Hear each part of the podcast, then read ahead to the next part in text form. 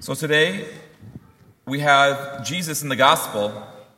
He says, If you have faith the size of a little mustard seed, you could say to this mountain, Move, and it will move. And St. Therese, her whole life, she wanted to be a saint, her whole life.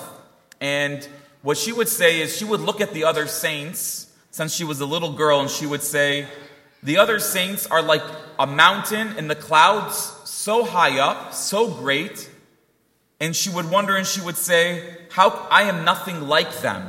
How could I become a saint? She would say, I'm like a little grain of sand compared to this mountain that the saints are. And so, but she, what she said was, God wouldn't have put this desire in my heart. He knew, she knew that He could do it. And so she she prayed to God and she said to him, What is my path? How is it me, a little soul, who can't do the great things the other saints have done, the great amount of fasting, the great amount of missionary work? She would say, What is my path to becoming a saint? And her path was going to be the little way.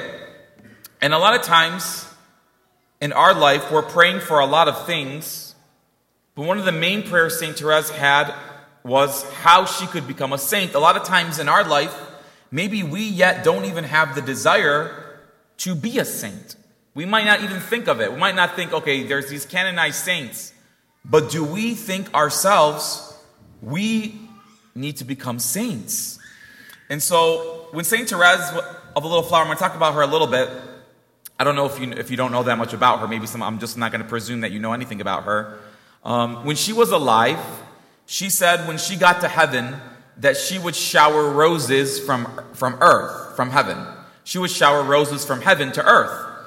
And it might sound silly that she said that, but a lot of times she actually does do that. Um, I don't know if some of you maybe raise your hand if you ever prayed to St. Therese and you feel like you got a rose from her. Have you ever done that before? Some of you? No? Okay, not. Okay. It's not about getting roses anyway. That's not what it's all about. But anyway, so uh, the way I got learned about this saint was I just used to see her picture everywhere. And um, her name in French is Therese, but it's usually, it's Saint Teresa of the Little Flower. And, and I saw her picture, and I would see it everywhere before I entered seminary. I didn't know anything about her. And it said, in the novena, it said, the priest who, who was praying that novena received a rose from her. And I, I didn't understand it basically saying that she gives roses sometimes to people. And so I didn't pray the novena for this intention. I was just praying it to pray it. And in the middle of the week, um, if you don't know this by now, I worked in a dollar store for a long time. And there was a customer, a regular customer of mine. She came to the front counter and she was like, I want to give you something. So she starts emptying out her purse. She starts dumping her whole purse on my counter. I don't know what's going on. There's a whole line of customers, and she's just she's looking for something. She has to give it to me. So she gets out a card. It's a single rose. She puts it right in my hand, and she says, "This is for you." And it's a prayer of a rose, and it's a it's a it's a long single rose. And she just puts it in my hand. And I was look, and it took me a few seconds, and I was like, "Oh, Saint Therese." You really give roses to people because let me tell you, I mean, I'm a, I was like 20 years old. No one gives me roses. You know, it's like a crazy thing. Like, who gives a, a never? I mean, usually give a lady a rose. Okay, but anyway, this lady is giving me a rose, and and it was very. And in that moment, I realized God inspires people sometimes to do things, and you don't even know why you're doing it. And you've heard so many stories of. I've heard so many stories of people just praying a little prayer to Saint Therese and someone will just walk up to them and like, here, here's a rose for you. And so those are little signs from her just saying, I hear your prayer and I'm watching over you. So after that, I kind of took her to seminary with me because I was about to join seminary and I was like, you know what? I'm going to need your help. You're coming along with me. And after that, I started to learn more about her. And so I want to talk just a little bit about her, the way she, her teaching her spirituality. If you don't know, she's one of the few women doctors of the church. I think there's just three women doctors of the church, and she's actually what's called a doctor saint. That means her spirituality is so clear, so developed, that the church declared her a doctor saint. Okay, and she died at 24 years old of tuberculosis. She died. it was very, uh, it was not a very easy death, and she she suffered it well, and she received many graces through it. And so we can learn a lot from her. A few things. She calls it her path to heaven is the little way. And why it's so important for us is because she saw herself as a weak soul. And I think of us today, we could be like a weak soul. Most of us can be kind of like a weak soul today, like her, a little soul. And the reason why it is, is because of the way we're raised here in this country, right? If you look at our grandparents, from Iraq, how different are they than us, right? My grandfather, he can walk through a wall. One time, the, he cut his hand cutting the grass, and I could see his bone, and he's literally just showing it to me, not freaking out at all, and just like, look at this. And I'd be like, you're not, if it was me, I'd be on the floor having a panic attack, call the ambulance, take me on a stretcher, wheel me into Beaumont, take me now. But, but them, they're, they're not even moved. They're not even flinched. My grandmother, she had 13 children. And when she came to America, she's like, I wish I had number 14. And I'd be like, huh? Number 14? And she just bats her eyes, like, yeah, no big deal.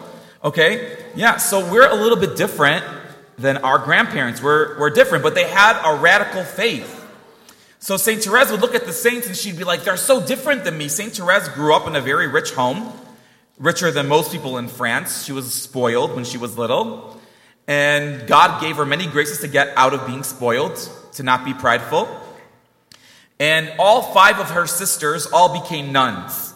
And her parents are declared saints as well. Um, and, and so she discovered the path to sainthood was going to be the little way. And what is that little way? She would say the smallest little things, little acts that she would do. She would say, if I do these things with great love in the convent, and I offer them for the conversion of sinners to convert their souls. This is my path to sainthood. And so she would see like something small, like a pin on the floor that doesn't belong there.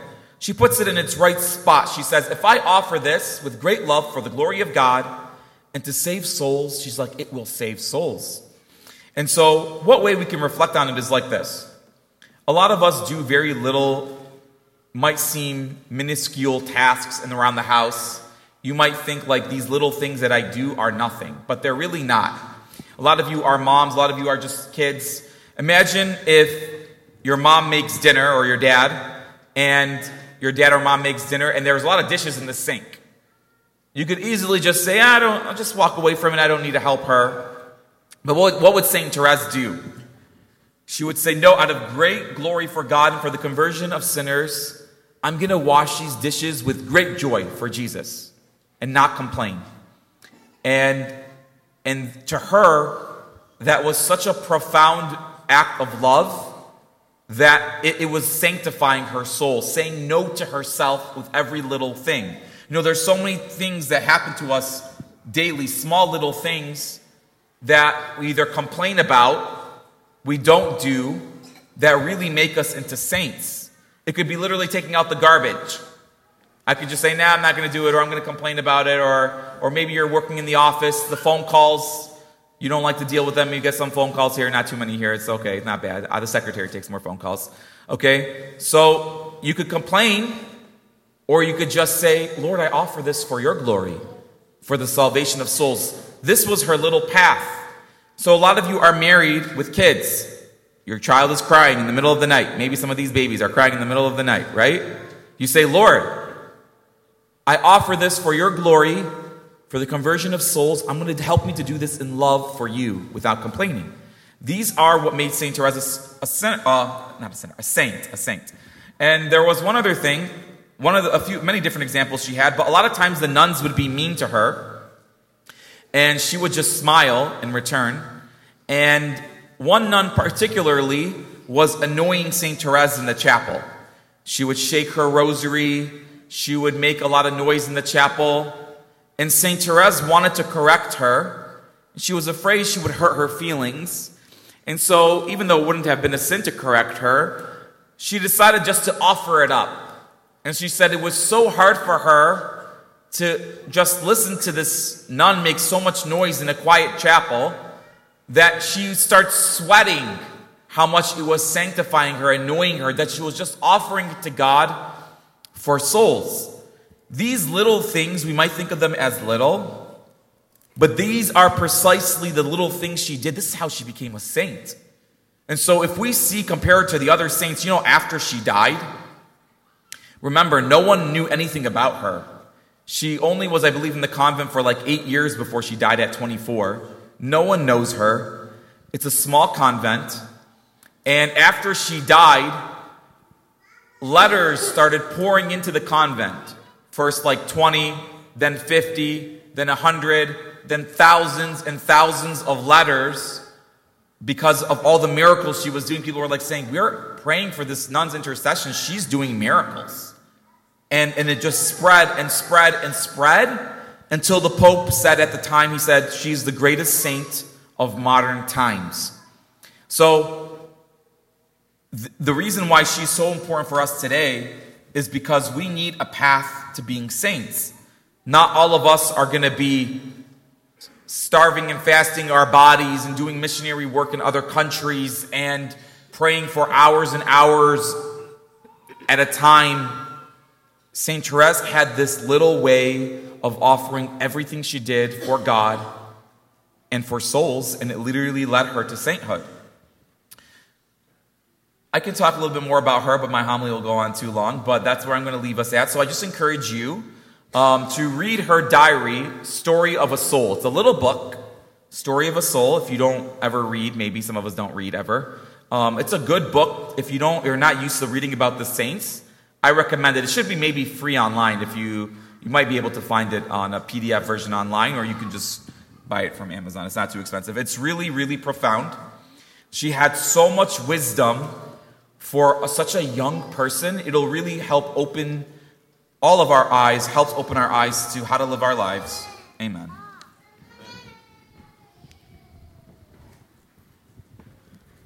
Let us stand.